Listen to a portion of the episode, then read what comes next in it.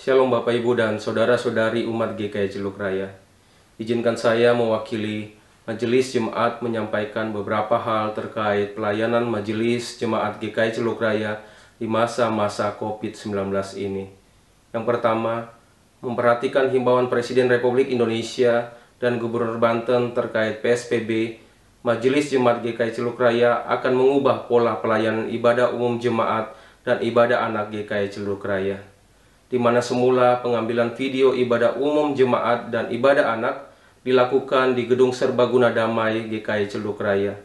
Dan mulai tanggal 3 Mei 2020, pengambilan video ibadah umum jemaat maupun ibadah anak dilakukan dari rumah masing-masing pelayan ibadah. Mohon perhatian dan pengertian umat semua. Yang kedua, Majelis GKI Celuk Raya melalui Mabit Kesaksian Pelayanan dan PPRI terpanggil untuk memberikan kontribusi nyata melalui program Peduli COVID-19. Program Peduli COVID-19 adalah program peduli kasih kepada masyarakat di sekitar GKI Celuk Raya dan juga kepada jemaat GKI Celuk Raya.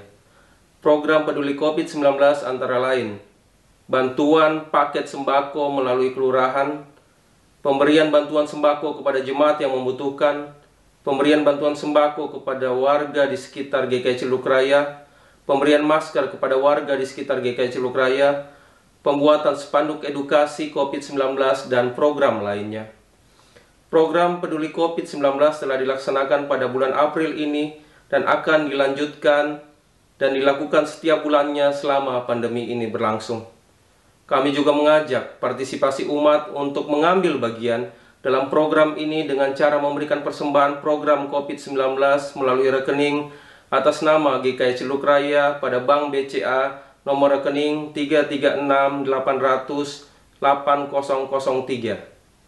Marilah di saat seperti ini kita memberikan bahu kita untuk memikul keprihatinan dan kepedulian kita kepada sesama. Yang ketiga, untuk memfasilitasi jemaat memberikan persembahan, baik itu persembahan ibadah minggu, persembahan bulanan, persembahan syukur dan persembahan lainnya, Majelis Jemaat telah mengajukan penggunaan QRIS yang memungkinkan jemaat memberikan persembahan melalui aplikasi Sakuku, Popo, Dana, Link Aja, dan GoPay. Agar jemaat mempunyai pilihan di dalam menyampaikan persembahan selain media transfer ke Bank BCA yang telah disediakan. Kami berharap hal ini dapat meningkatkan penerimaan persembahan GKI Celuk Raya karena persembahan yang kita berikan adalah salah satu faktor pendukung yang penting untuk kegiatan pelayanan kita sebagai komunitas di GKI Celuk Raya. Demikian penyampaian dari saya. Selamat beribadah dari rumah, tetap mematuhi himbauan dari pemerintah, dan mari menjadi berkat bagi lingkungan. Tuhan Yesus memberkati. Amin. Selamat pagi dan selamat beribadah bagi jemaat dan simpatisan GKI Celeduk Raya. Pokok-pokok kuarta jemaat Minggu 24 Mei 2020 sebagai berikut.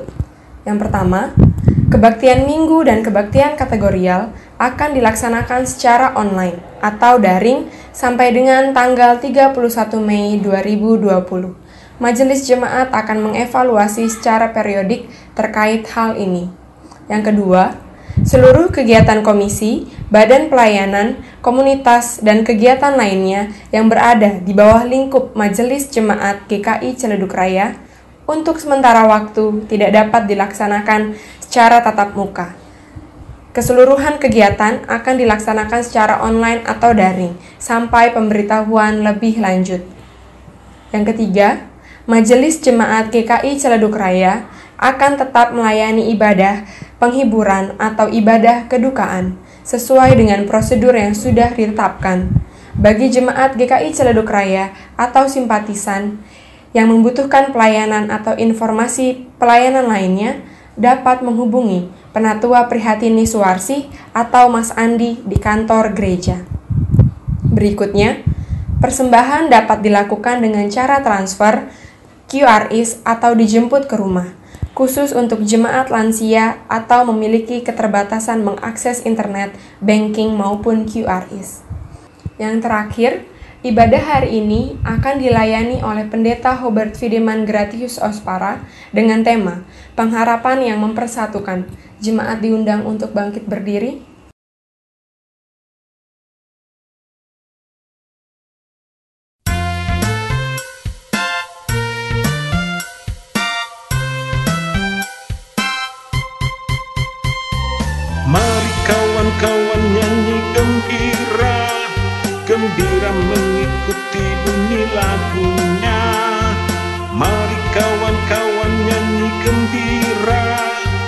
Supaya isi dunia mendengarkannya.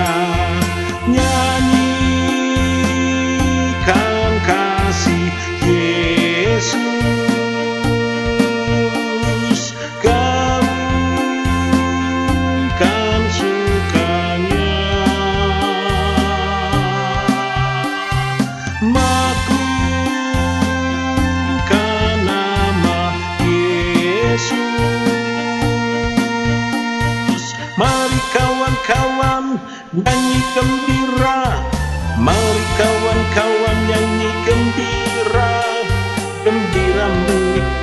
bunyi lagunya Mari kawan-kawan nyanyi gembira Supaya isi dunia mendengarkannya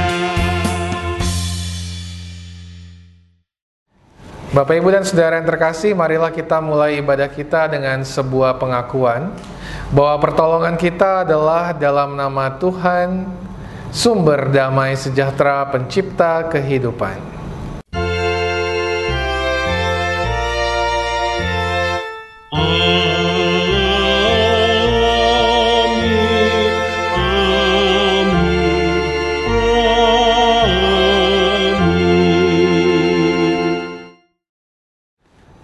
Kasih karunia dan damai sejahtera dari Allah Bapa, Anak, dan Roh Kudus menyertai saudara sekalian.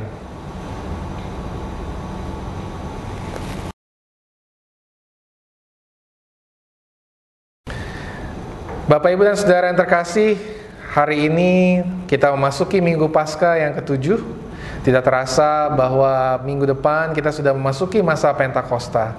Di Minggu Paskah yang ketujuh ini, di dalam perjalanan kebangkitan Tuhan Yesus Kristus, dan ia naik ke surga, para murid berada dalam masa penantian untuk menantikan datangnya Roh Kudus. Karena itu di minggu ini kita sama-sama belajar bahwa di dalam penantian akan Roh Kudus itu ada pengharapan. Tapi sekaligus juga ada sesuatu yang mempersatukan para murid untuk dapat berjuang bersama menantikan kedatangan Roh Kudus. Inilah yang akan menjadi tema kita pada hari ini yaitu pengharapan yang mempersatukan dan kita akan bersama-sama mendalaminya melalui doa yang Tuhan Yesus uh, doakan kepada para murid yaitu melalui Yohanes 17 ayat 1 sampai 11 di mana para murid diminta menjadi satu sama seperti Bapa dan Yesus adalah satu.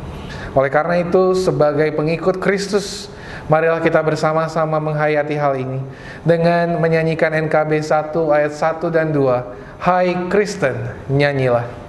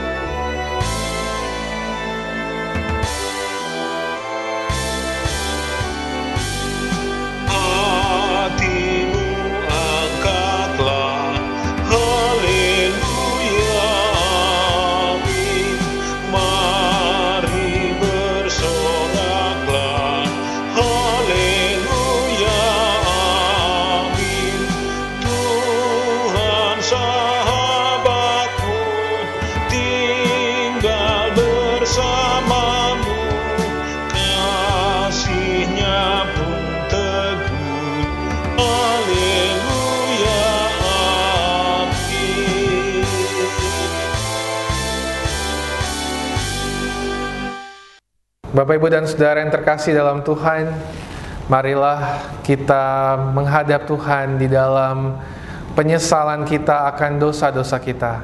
Kita menyadari bahwa kita bukanlah manusia yang sempurna. Sebagai pengikut Kristus, kita juga penuh dengan kelemahan dan kekurangan. Karena itu saya akan berikan kesempatan kepada Bapak, Ibu, dan Saudara yang terkasih di rumah untuk mengakui dosa secara pribadi di hadapan Tuhan. Dan saya akan menutupnya dalam doa pengakuan dosa secara bersama-sama. Mari kita berdoa mengakui dosa kita secara pribadi di hadapan Tuhan.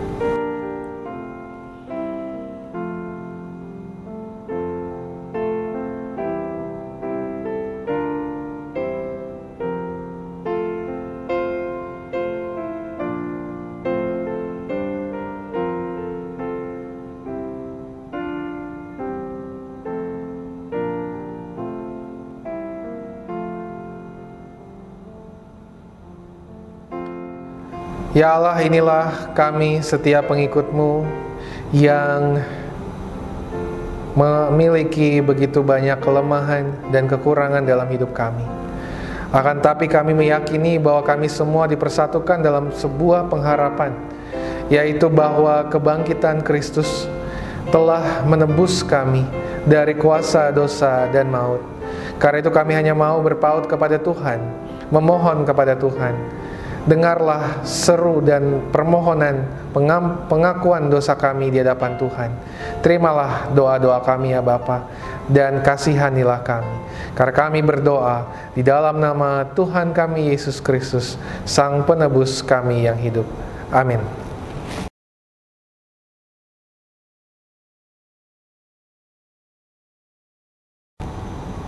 Bagi setiap kita yang mengakui dosa kita di hadapan Tuhan, Dengarkanlah berita anugerah yang diambil dari Yohanes 17 ayatnya yang kedua sampai ayatnya yang ketiga. Yohanes 17 ayat yang kedua sampai yang ketiga berbunyi demikian.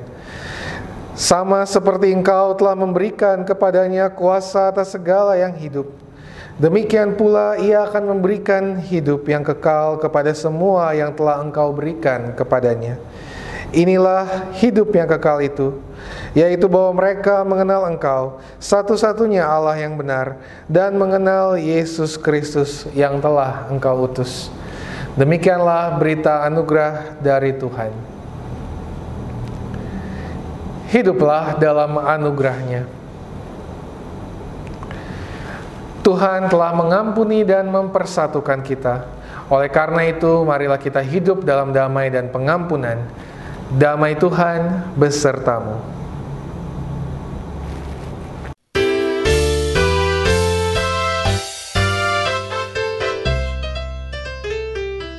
Bersuka cita selalu Tunjukkan wajah gembiramu Lihat teman di kanan Kiri dan di sekitarmu Berikan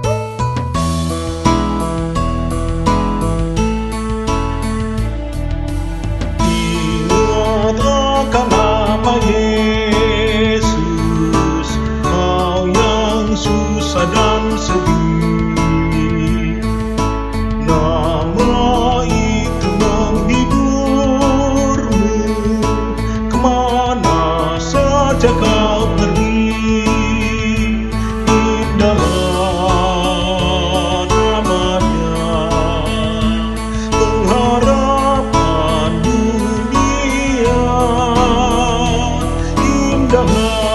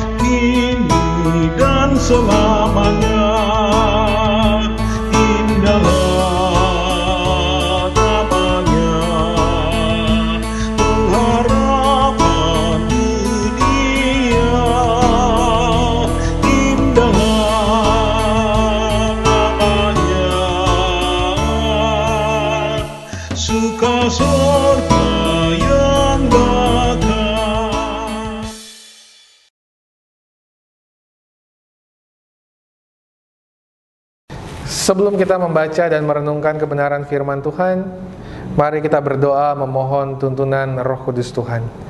Mari kita bersatu dalam doa. Di tengah keberadaan kami sebagai pengikutmu di tengah dunia ini, kami membutuhkan tuntunan Tuhan. Engkau telah mengutus Kristus kepada kami supaya kami dapat mengerti apa artinya hidup dalam pengharapan. Dan kiranya Kristus Sang Firman yang hidup dapat kami maknai dalam hidup kami. Firman Tuhan dapat kami hayati, kami maknai dan kami lakukan di dalam hidup kami hari lepas hari. Karena itu kami mohon tuntunan Roh Kudus Tuhan kepada setiap kami yang mendengarkan, kepada setiap kami yang juga berjuang untuk melakukan setiap kebenaran firman Tuhan. Kami berdoa dan memohon di dalam nama Tuhan kami Yesus Kristus, Sang Firman yang hidup. Amin. Pembacaan Injil diambil dari Injil Tuhan Yesus Kristus menurut Yohanes pasalnya yang ke-17 ayatnya yang pertama sampai ayatnya yang ke-11. Yohanes 17 ayatnya yang pertama sampai ayatnya yang ke-11. Demikianlah kata Yesus. Lalu ia menengada ke langit dan berkata, Bapa telah tiba saatnya. Permuliakanlah anakmu supaya anakmu mempermuliakan engkau. Sama seperti engkau telah memberikan kepadanya kuasa atas segala yang hidup, demikian pula ia akan memberikan hidup yang kekal kepada semua yang telah engkau berikan kepadanya. Inilah hidup yang kekal itu, yaitu bahwa mereka mengenal engkau, satu-satunya Allah yang benar, dan mengenal Yesus Kristus yang telah engkau utus. Aku telah mempermuliakan engkau di bumi dengan jalan menyelesaikan pekerjaan yang engkau berikan kepadaku untuk melakukannya. Oleh sebab itu ya Bapa, permuliakanlah aku padamu sendiri dengan kemuliaan yang kumiliki di hadiratmu sebelum dunia ada. Aku telah menyatakan namamu kepada semua orang yang engkau berikan kepadaku dari dunia. Mereka itu milikmu, dan engkau telah memberikan mereka kepadaku, dan mereka telah menuruti firmanmu. Sekarang mereka tahu bahwa semua yang kau berikan kepadaku itu berasal daripadamu. Sebab segala firman yang kau sampaikan kepadaku telah kusampaikan kepada mereka dan mereka telah menerimanya. Mereka tahu benar-benar bahwa aku datang daripadamu dan mereka percaya bahwa engkaulah yang telah mengutus aku. Aku berdoa untuk mereka, bukan untuk dunia aku berdoa, tetapi untuk mereka yang telah engkau berikan kepadaku, sebab mereka adalah milikmu. Dan segala milikku adalah milikmu, dan milikmu adalah milikku, dan aku telah dipermuliakan di dalam mereka. Dan aku tidak ada lagi dalam dunia, tetapi mereka masih ada di dalam dunia, dan aku datang kepadamu. Ya Bapa yang kudus, peliharalah mereka dalam namamu, yaitu namamu yang telah engkau berikan kepadaku, supaya mereka menjadi satu, sama seperti kita. Demikianlah Injil Tuhan kita Yesus Kristus. Berbahagialah setiap kita yang mendengarkan firman Allah dan yang memeliharanya. Haleluya.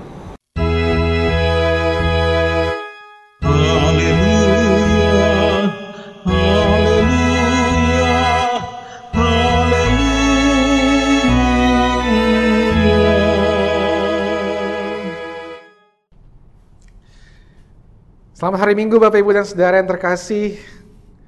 Kita sangat bersuka cita bahwa di minggu ini kita eh, berada dalam minggu Paskah yang ketujuh.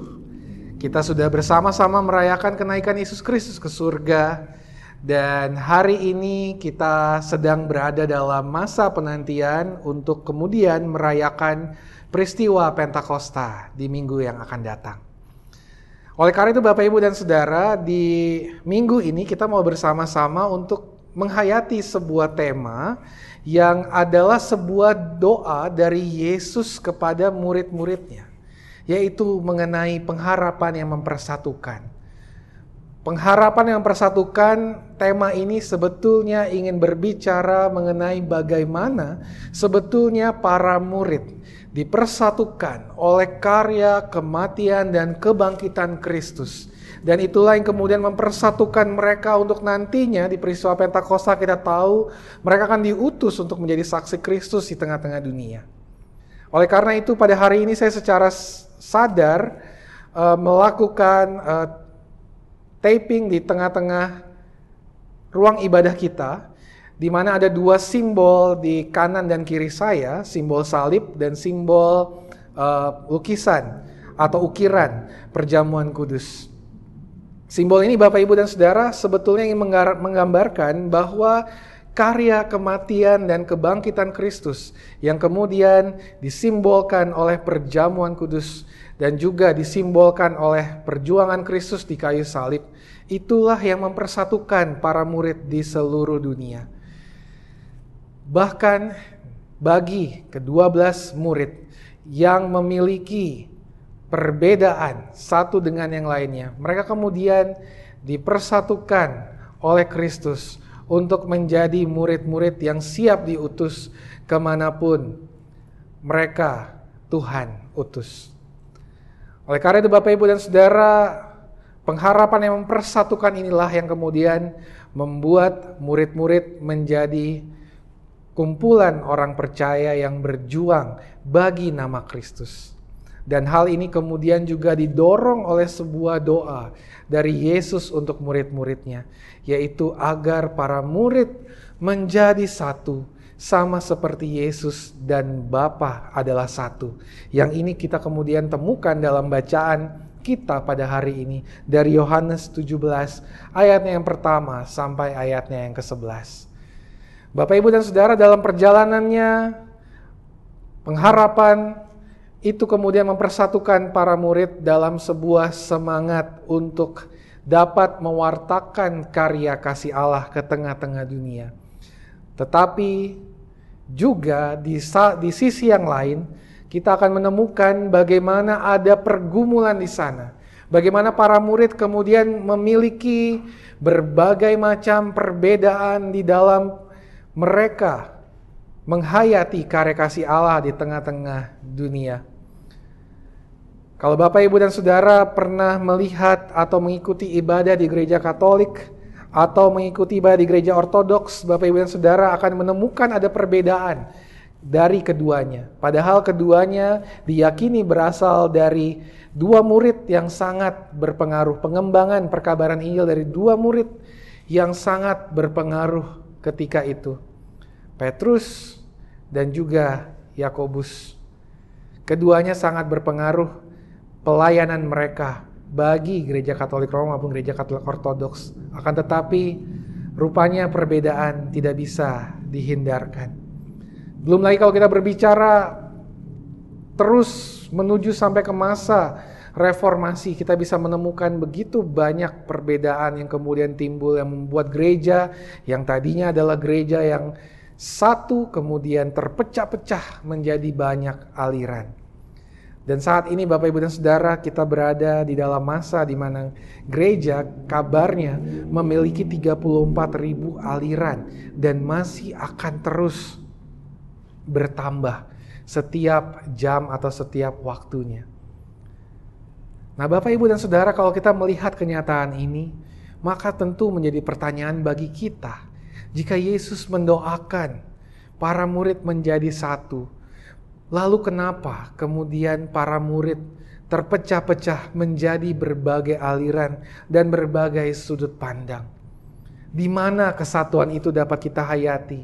Apakah betul-betul pengharapan itu kemudian mempersatukan para murid ini? Bapak, Ibu, dan Saudara, di situlah kemudian kita akan mencoba untuk menghayatinya berdasarkan doa Yesus untuk murid-muridnya. Dari Yohanes 17, ayat yang pertama sampai ayat yang 11. Tentu ini perlu dilihat dalam seluruh kerangka doa Yesus untuk murid-muridnya dari ayat 1 sampai 26. Bapak, Ibu, dan Saudara, hal yang bisa kita garis bawahi dari doa Yesus bagi para murid agar menjadi satu adalah bagaimana ia kemudian mencoba untuk menggambarkan kesatuan para murid seperti kesatuannya dengan Bapa. Dikatakan di ayat 11 yaitu agar mereka menjadi satu sama seperti kita. Maka kemudian apa yang menjadi maksud dari menjadi satu sama seperti Yesus dan Bapa adalah satu. Bapak, Ibu, dan Saudara, untuk memahami kata ini, kita perlu sebetulnya untuk menelusuri bagaimana gambaran Yesus dan Bapa dalam Injil Yohanes ini. Jika Bapak, Ibu, dan Saudara kemudian mencoba untuk melihat referensi lain mengenai Yesus dan Bapa dan bagaimana Yesus sering mengatakan dalam Injil Yohanes bahwa ia dan Bapa adalah satu, bahwa ketika para murid melihat Bapa, melihat Yesus, ia telah melihat Bapa seperti yang dikotbahkan di dua minggu yang lalu. Sebetulnya Yesus tidak sedang menyamakan dirinya dengan Bapa Mengapa demikian? Karena Yesus tidak pernah berkata dalam Injil Yohanes bahwa ia dan Bapa adalah sama. Justru Yesus hanya menegaskan bahwa ia dan Bapa memiliki kesatuan yang tak terpisahkan. Mereka adalah dua pribadi yang berbeda, tetapi mereka ada dalam sebuah kesatuan. Di dalam Injil Yohanes juga dikatakan bagaimana Yesus pernah berkata bahwa apa yang ia kerjakan itu berasal daripada Bapa. Apa yang ia firmankan itu berasal daripada Bapa. Ia tidak juga sedang berkata bahwa ia adalah Bapa yang berkarya. Ia adalah Bapa yang berfirman. Tetapi lebih jauh daripada itu Bapak Ibu dan Saudara, Yesus ingin mengatakan bahwa ia dan Bapa sebetulnya adalah dua pribadi yang berbeda, tetapi berada di dalam sebuah kesatuan.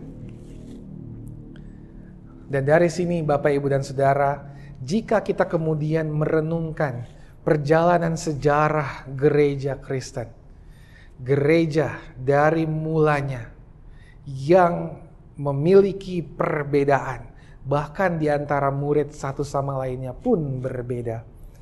Kemudian kita dapat memahami bahwa sebetulnya Allah tidak menghendaki kita untuk menghilangkan perbedaan.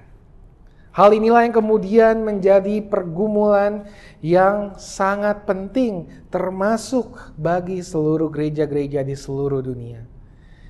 PGI, Persatu, Persekutuan Gereja Indonesia pernah menamakan dirinya Persatuan Gereja Indonesia. Dewan Gereja-Gereja Dunia pernah memiliki mimpi untuk menjadikan satu gereja yang esa, yang satu. Tetapi seiring perjalanan sejarah, hal itu tidak memungkinkan. Mengapa Bapak Ibu dan Saudara? Karena Allah tidak pernah menghilangkan perbedaan di antara murid-muridnya. Artinya apa Bapak Ibu dan Saudara?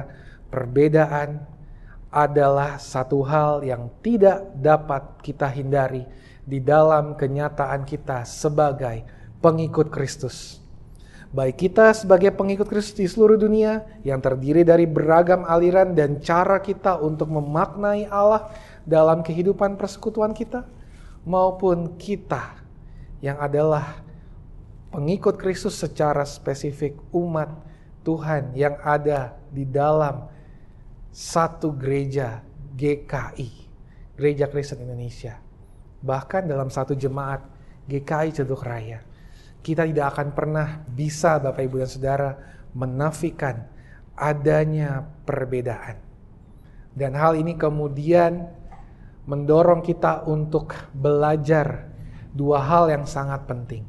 Yang pertama adalah perbedaan adalah satu hal yang harus kita hargai. Bapak, Ibu, dan Saudara, inilah yang menjadi salah satu pesan penting dari Yesus dan Bapa adalah satu. Doa Yesus bagi murid-muridnya adalah bagaimana mereka dapat menghargai perbedaan di antara mereka, sekalipun mereka memiliki pengharapan yang sama, yaitu kematian dan kebangkitan Kristus. Perbedaan itulah yang harus kita hargai Bapak Ibu dan Saudara di tengah-tengah umat. Bahkan Bapak Ibu dan Saudara, seorang teolog bernama Gary Thomas pernah membuat sebuah buku yang berjudul Nine Path to Spirituality yang ingin menunjukkan bahwa di dalam kekristenan masing-masing pengikut Kristus memiliki caranya pribadi masing-masing yang berbeda untuk dapat menikmati hubungannya atau spiritualitasnya dengan Allah. Itulah yang kemudian ia terjemahkan dalam sembilan jalan. Ada yang bisa menikmati Allah ketika ia berada di tengah-tengah alam. Ia bisa menikmati hubungan pribadi dengan Tuhan ketika ia berada di tengah-tengah alam yang terbuka. Ada yang bisa menikmati Allah ketika ia menjalankan pemahaman Alkitab secara intelektual. Dia bisa menikmati Allah di sana. Ada yang bisa menikmati Allah ketika ia berdiam diri dalam keheningan. Ada yang bisa menikmati Allah ketika ia kemudian melakukan karya nyata, tindakan nyata, kesaksian dan pelayanan kepada orang-orang di sekitar. Bapak, Ibu, dan Saudara, spiritualitas ini kemudian dan masih ada beberapa spiritualitas lainnya. Akan tetapi poinnya adalah Gary Thomas ingin mengatakan bahwa sebetulnya masing-masing kita memiliki ciri atau corak spiritualitas yang berbeda-beda. Bahkan di dalam satu aliran sekalipun, dalam satu umat GKI Ceduk Raya sekalipun, kita juga terdiri dari orang yang berbeda-beda. Hari ini saya secara sadar menjalankan proses taping di dua tempat yang berbeda Taping yang pertama adalah menggunakan mimbar kecil di daerah angklung, ruang angklung. Dan taping yang kedua saya gunakan di daerah mimbar besar di, de, di dalam ruang ibadah utama. Saya melakukan ini Bapak Ibu dan Saudara karena ada masukan-masukan yang masuk kepada saya. Ketika kita mengumulkan mengenai ibadah online, ibadah daring, ada orang-orang yang kemudian ingin agar khotbah atau ibadah dapat disampaikan secara formal. Tetapi ada juga yang ingin agar khotbah atau ibadah dapat dilakukan dengan cara yang lebih fleksibel. Selama itu tidak uh, menyalahi uh, teologi ibadah GKI. Maka Bapak Ibu dan Saudara, hari ini saya kemudian mencoba untuk uh, memperlihatkan bahwa memang inilah perbedaan yang ada di antara kita. Saya beribadah di sini, saya berkhotbah di sini untuk mencoba menolong orang-orang yang bisa menikmati ibadah dengan cara yang lebih fleksibel dan saya juga tetap menggunakan cara yang lebih formal dalam liturgi untuk orang-orang yang mencoba untuk bisa menikmati ibadah dengan cara yang lebih formal. Bapak, Ibu, dan Saudara, ini baru berbicara mengenai ibadah daring. Belum kalau kita berbicara ketika kita bisa beribadah secara benar di tengah-tengah uh, gereja, ketika kita berkumpul kembali di tengah-tengah umat, tentu kita perlu untuk mempertimbangkan bahwa ibadah umum kita ada banyak orang dengan banyak pikiran di sana. Khotbah, liturgi yang dikembangkan harus bisa untuk menghargai banyak orang yang ada di tengah-tengah uh, ruangan ibadah. Dan ini perlu untuk terus nantinya kita kembangkan sebagai umat. Maka marilah kita mencoba untuk melihat bahwa perbedaan itu adalah satu hal yang harus coba kita hargai. Kita harus menghargai mereka yang menikmati beribadah dengan lagu-lagu Kidung Jemaat NKB. Ada juga orang-orang yang juga menikmati lagu-lagu ibadah di luar itu, tetapi tentu dengan teologi sesuai dengan teologi KI. Hal-hal seperti ini Bapak Ibu dan Saudara adalah cara kita untuk mencoba untuk menghargai perbedaan di antara kita. Dan ketika kita menghargai perbedaan ini, maka kita akan masuk di poin yang kedua, bagaimana kemudian kita mengelola perbedaan ini di tengah-tengah umat dan di tengah-tengah keadaan kita di tengah-tengah dunia ini. Bapak, Ibu, dan Saudara, ketika Yesus berdoa bagi murid-muridnya, Yesus tidak berdoa agar murid-murid itu diambil dari dunia ini. Sebaliknya, Yesus berdoa agar Bapa melindungi para murid menolong para murid agar mereka menjadi satu sama seperti Bapa dan Yesus adalah satu supaya dunia percaya kepada Allah yang mengutus Yesus dan yang mengutus kita di tengah-tengah dunia. Maka Bapak Ibu dan Saudara, doa ini kemudian kalau kita terjemahkan adalah salah satu cara kita untuk melihat bahwa kesatuan itu harus kita kelola. Perbedaan itu harus kita kelola dengan dalam semangat persatuan. Masing-masing di antara kita memiliki perbedaan. Perbedaan keluarga, perbedaan minat, perbedaan bakat. Ada orang-orang yang memiliki minat di bidang musik, ada orang-orang yang memiliki minat di bidang gospel, ada masih orang yang juga memiliki minat di bidang organisasi, ada yang memiliki minat di bidang keuangan, ada yang memiliki minat di bidang tarik suara, ada yang memiliki minat di bidang uh, pelayanan, pelayanan-pelayanan lainnya. Masih banyak minat-minat lainnya yang mungkin Bapak Ibu dan Saudara dan saya miliki. Akan tetapi justru di sinilah kita mau diajak, kalau kita memiliki minat-minat tersebut, mari kita kelola minat-minat itu. Bagi kita yang senang melayani tengah-tengah masyarakat, mari kita masuk ke dalam bidang pelayanan kesaksian dan pelayanan agar kita dapat maksimalkan kelebihan yang Tuhan berikan kepada kita. Bagi kita yang minat di bidang musik, mari kita masuk dan mengembangkan musik gereja bersama-sama di bidang musik gereja.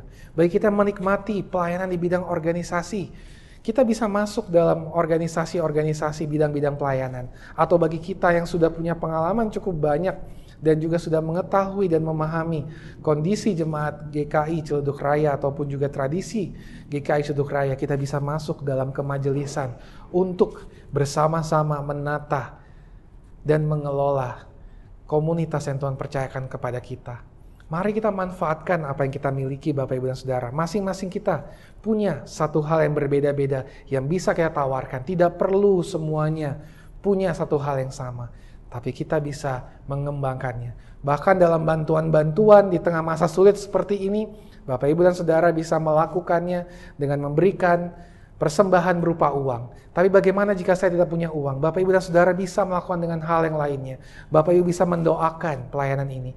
Bapak Ibu juga bisa memberikan tenaga untuk melakukan menjalankan pelayanan kita tengah-tengah umat dan maupun tengah-tengah masyarakat. Dan masih banyak hal lainnya yang bisa kita tawarkan. Masing-masing kita berbeda. Marilah kita menerima hal tersebut. Dan Bapak Ibu dan Saudara, doa Yesus kepada murid-muridnya agar mereka menjadi satu sama seperti Bapa dan Yesus adalah satu. Ingin mengingatkan kita bahwa kesatuan itu, pengharapan yang mempersatukan itu bukan membuat kita menjadi orang yang sama, tapi sebaliknya kita diajak untuk menghargai perbedaan dan kemudian mengelolanya. Bapak, Ibu, dan Saudara, ada satu kisah yang ingin saya bagikan untuk menutup khotbah saya satu tahun yang lalu Bapak Ibu dan Saudara dalam bulan seni dan budaya saya uh, bersama dengan Pak Aisul kami mengadakan loka karya untuk jemaat atau umat GKI Ceduk Raya. Bagi Bapak Ibu yang ikut tentu tahu bahwa waktu itu kita diminta untuk menggambar, uh, melukis di kanvas. Dan waktu itu Bapak dan Saudara saya bilang ke Pak Aisul bahwa saya tidak bisa melukis Pak Aisul. Pak Aisul mengatakan tidak apa-apa, Bapak tidak bisa melukis, tapi Bapak bis punya, uh, Mas Hobert punya sesuatu yang ada dalam pikiran Mas Hobert yang mungkin Mas Hobert ingin tuangkan di kanvas. Tuangkanlah. Maka saya kemudian mencoba untuk menuangkan apa yang saya bisa dalam kanvas. Hasilnya tidak sempurna. Tapi kemudian Pak Aisul secara luar biasa kemudian menambahkan lukisan, melukis di, di cor, corak yang sudah saya buat. Dan kemudian terjadilah lukisan seperti yang saya pegang ini. Lukisan ini menjadi sebuah lukisan yang indah dan kemudian saya meletakkannya di pastori untuk mengingatkan saya bahwa sesungguhnya saya memang tidak bisa menggambar, tetapi ada orang yang memiliki kemampuan itu yang bisa menolong saya untuk membuat sebuah gambar yang sangat indah dan bahkan di gambar-gambar ini pun Bapak dan Saudara ada berbagai macam warna yang disatukan menjadi satu, yang membentuk sebuah lukisan yang bagi saya sangat indah. Di situlah Bapak Ibu dan Saudara kita mau sama-sama diajak untuk merenungkan. Melalui lukisan tadi, saya ingin mengatakan bahwa perbedaan ketika kita mau hargai, ketika kita mau kelola dengan baik, akan menghasilkan sebuah karya yang baik. Pada akhirnya, pengharapan yang mempersatukan itu tidak akan membuat kita menjadi orang yang sama, tapi menjadi orang yang berbeda-beda yang akan menghasilkan karya yang baik dan membawa pengharapan Allah di tengah umat maupun di tengah dunia. Selamat menghayati hal di dalam hidup kita. Tuhan memberkati kita semua. Amin. Apa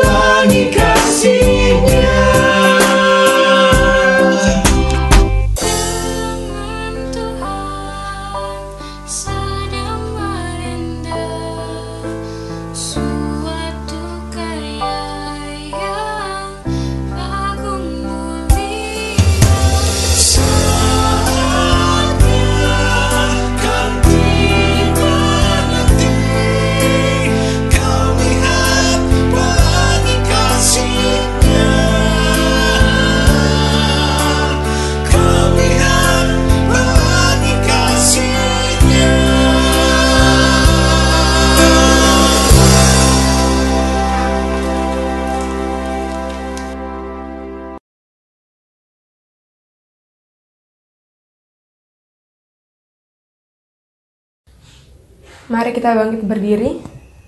Dengan umat Tuhan di sepanjang abad dan tempat, marilah kita mengucapkan pengakuan iman rasuli. Aku percaya kepada Allah, Bapa yang Maha Kuasa, Kalik langit dan bumi, dan kepada Yesus Kristus, anak yang tunggal Tuhan kita, yang dikandung daripada roh kudus, lahir dari anak darah Maria, yang berita sengsara, di bawah pemerintahan Pontius Pilatus, disalibkan, mati dan dikuburkan, tu- turun ke dalam kerajaan maut. Pada hari yang ketiga, bangkit pula dari antara orang mati, naik ke surga, duduk di sebelah kanan Allah, Bapa yang Maha Kuasa, dan dari sana akan datang untuk menghakimi orang hidup dan yang mati. Aku percaya kepada Roh Kudus, gereja yang kudus dan am, persekutuan orang kudus, pengampunan dosa, kebangkitan orang mati, dan hidup yang kekal. Amin. Jemaat dipersilahkan duduk. Bapak, Ibu, dan Saudara yang terkasih, kita akan memasuki doa syafaat yang akan kita mulai dengan doa pergumulan rumah ibadah. Mari kita bersatu di dalam doa. Ya Bapa yang Maha Baik, puji dan syukur Bapa kami panjatkan kehadiratmu. Tuhan kami mengucap syukur untuk kasih karunia Tuhan kepada kami, jemaatmu, khususnya bagi gerejamu di tempat ini Bapak GKI Celduk Raya. Tuhan kami mau berdoa untuk visi misi kami Bapak untuk terus menjadi berkat bagi lingkungan kami. Kiranya Tuhan yang mau berkati agar kami bisa terus mewujudkannya di tengah-tengah lingkungan gereja kami ini. Tuhan kami juga mau berdoa dan mau bersyukur untuk rumah ibadah ini Tuhan, untuk gedung serbaguna ini yang kami boleh pakai untuk aktivitas bergereja dan pelayanan kami. Karena Tuhan yang mau berkati agar kami bisa mendapatkan izin dan rumah ibadah yang permanen. Kami percaya Tuhan, Tuhan akan memberikannya itu tepat pada waktunya. Tuhan juga mau berkati tim PPRI, majelis dan jemaat yang turut berupaya mendapatkan izin tersebut. Inilah doa kami Tuhan yang kami panjatkan ke dalam tangan-Mu Tuhan kami Yesus Kristus. Ya Allah, melanjutkan doa syafaat kami, kami mau berdoa agar Tuhan menolong kami, murid-muridmu yang ada di dalam dunia ini, untuk menjalankan tugas perutusan kami dengan pengharapan kepada Tuhan. Ajarlah kami untuk senantiasa melihat keberadaan kami, bahwa kami memang beragam, kami terdiri dari berbagai macam denominasi, juga berbagai macam sinode, berbagai macam gereja maupun jemaat. Kami juga memiliki berbagai macam keragaman dalam minat dan juga dalam kemampuan dan talenta yang Tuhan berikan kepada kami. Kiranya ya Allah, doa Kristus dapat kami wujudkan di tengah situasi yang tidak mudah yang kami hadapi saat ini. Dengan kami boleh bersama-sama menjalankan tugas perutusan kami sesuai dengan apa yang menjadi kekuatan kami yang Tuhan anugerahkan untuk kami. Biarlah kami tidak saling merendahkan satu dengan yang lainnya. Biarlah kami dapat saling menguatkan satu dengan yang lainnya. Menjalankan setiap hal yang Tuhan anugerahkan kepada kami dengan baik dan maksimal. Seturut dengan kehendak-Mu. Karena itu ya Allah, di dalam setiap pergumulan kami, biarlah kami juga dapat saling menopang dan menguatkan. Sehingga kesatuan tubuh Kristus dapat sungguh-sungguh kami rasakan di tengah situasi yang tidak mudah yang kami hadapi, baik secara bersama-sama di bangsa negara kami, maupun secara pribadi lepas pribadi dalam pergumulan kami maupun keluarga kami. Karena itu ya Allah, tolonglah kami ya Tuhan, untuk dapat terus berjalan seturut dengan tuntunan dan pengharapan dari Tuhan. Karena itu kami juga mau berdoa ya Tuhan bagi setiap pergumulan kami, pribadi lepas pribadi maupun keluarga. Kami yang sedang bergumul dengan pribadi kami, kami yang sedang bergumul dengan keluarga kami, kami yang sedang bergumul dengan pekerjaan maupun juga waktu belajar kami. Kami yang sedang bergumul dengan berbagai pergumulan sosial dan masyarakat yang kami jalankan dalam hidup kami. Tolonglah kami dapat senantiasa berpegang hanya pada pengharapan Tuhan. Tolonglah kami untuk dapat senantiasa mengandalkan Tuhan dalam perjuangan kami termasuk bagi setiap kami yang masih harus melakukan berbagai macam aktivitas di luar rumah, di tengah kondisi yang masih rentan terhadap wabah COVID-19 ini ya Tuhan. Tolonglah kami dapat berhikmat dan juga menjaga kesehatan kami dengan baik dan juga kesehatan sesama kami. Kami berdoa juga ya Tuhan bagi setiap kami yang saat ini sedang bergumul dengan sakit penyakit kami, kami yang harus dirawat di rumah sakit maupun kami yang harus menjalani perawatan di rumah maupun juga kepada setiap kami yang harus menjalani pergumulan akibat dengan wabah virus COVID-19 ini ya Tuhan. Tuhan tolonglah kami, berikanlah kami hikmat juga senantiasa diberikan kekuatan melalui makanan, minuman, obat-obatan yang kami dapatkan dari tenaga medis maupun juga dari orang-orang di sekitar kami maupun juga dari keluarga kami yang senantiasa memperhatikan kami. Biarlah itu menguatkan kami kembali pulih dan sehat dan menjalankan aktivitas kami dengan baik. Kami juga mau berdoa ya Tuhan bagi komunitas kami GKI Ciledug Raya di tengah kondisi seperti saat ini. Tuhan berkatilah program penyesuaian yang sedang kami lakukan. Biarlah kehadiran kami sebagai persekutuan gereja Tuhan tengah dunia ini kami dapat mewujudkan hidup berkomunitas dengan saling memperhatikan satu dengan yang lainnya. Kami dapat mewujudkan hidup berkomunitas juga dengan masyarakat di sekitar kami, sehingga setiap program yang kami jalankan sungguh-sungguh berjalan seturut dengan kehendak Tuhan dan dapat menolong setiap umat dan masyarakat di dalam menghadapi berbagai pergumulan mereka. Kami berdoa juga ya Tuhan bagi bangsa dan negara kami, berikanlah hikmat bagi pemerintah kami dalam perjuangan mereka untuk bisa mengatasi pergumulan wabah COVID-19 yang juga merambah ke berbagai sektor kehidupan. Tolonglah ya Bapak, Berikanlah hikmat bagi mereka untuk menjalankan dengan baik setiap program ini, mengevaluasi berbagai program yang bermanfaat untuk mencegah dan menanggulangi uh, wabah ini. Dan kami bersama-sama seluruh masyarakat, seluruh umat, kami dapat juga bersama-sama menjadi bagian untuk menyelesaikan pergumulan ini. Kami juga berdoa bagi setiap umat Tuhan di mana pun kami berada, biarlah sepulang dari ibadah minggu ini, kami dapat menjadi saksi Tuhan di mana pun kami berada, dan dapat mewujudkan pengharapan dan kesatuan itu dalam hidup kami hari lepas hari. Masih banyak hal ya Bapak yang kami mohonkan daripadamu, kami hanya berharap kepada Tuhan, kami percaya Tuhan menolong kami untuk dapat melihat berbagai kebutuhan kami dan akan menjawab seluruh doa-doa kami seturut dengan kehendak-Mu. Karena kami berdoa dalam nama Tuhan kami Yesus Kristus yang telah mengajar kami berdoa.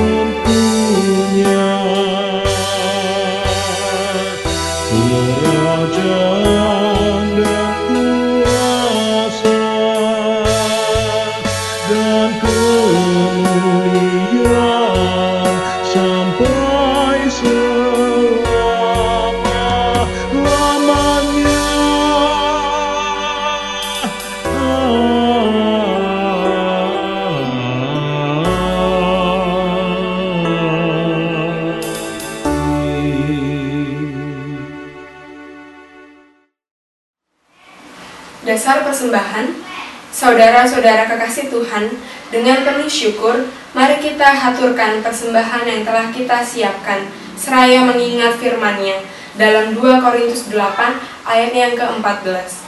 Maka hendaklah sekarang ini kelebihan kamu mencukupkan kekurangan mereka, agar kelebihan mereka kemudian mencukupkan kekurangan kamu, supaya ada keseimbangan. Bapak, Ibu, Saudara-saudari dapat mengumpulkan persembahan melalui amplop yang akan diberikan ketika gereja sudah dibuka, ketika kita bisa datang ke gereja kembali, atau dengan rekening atas nama GKI Celduk Raya pada Bank BCA dengan nomor 336 800 8003 atau bisa scan QR yang terdapat di layar dan bisa diakses dengan GoPay, OVO, Sakuku, BCA Mobile, dan link aja.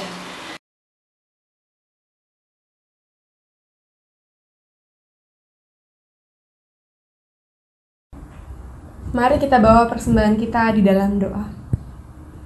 Ya Tuhan Yesus yang Maha Baik, kami mengucap syukur untuk segala berkat Tuhan sampai pada saat ini. Tuhan, pada saat ini kami telah mengumpulkan persembahan Tuhan yang kami siapkan melalui amplop, transfer rekening, ataupun dengan aplikasi lainnya Tuhan. Kiranya persembahan itu dapat tersalurkan dengan baik dan dapat dikelola oleh pengurus-pengurus gereja Tuhan dengan penuh tanggung jawab dengan baik. Dan kiranya persembahan Tuhan itu juga Tuhan mau berkati agar bisa memperluas kerajaan Tuhan di tempat ini dan dapat kami pakai untuk berkat saluran Tuhan di gerejamu di tempat ini Tuhan. Inilah doa kami yang kami panjatkan ke dalam nama anakmu Tuhan kami Yesus Kristus. Amin.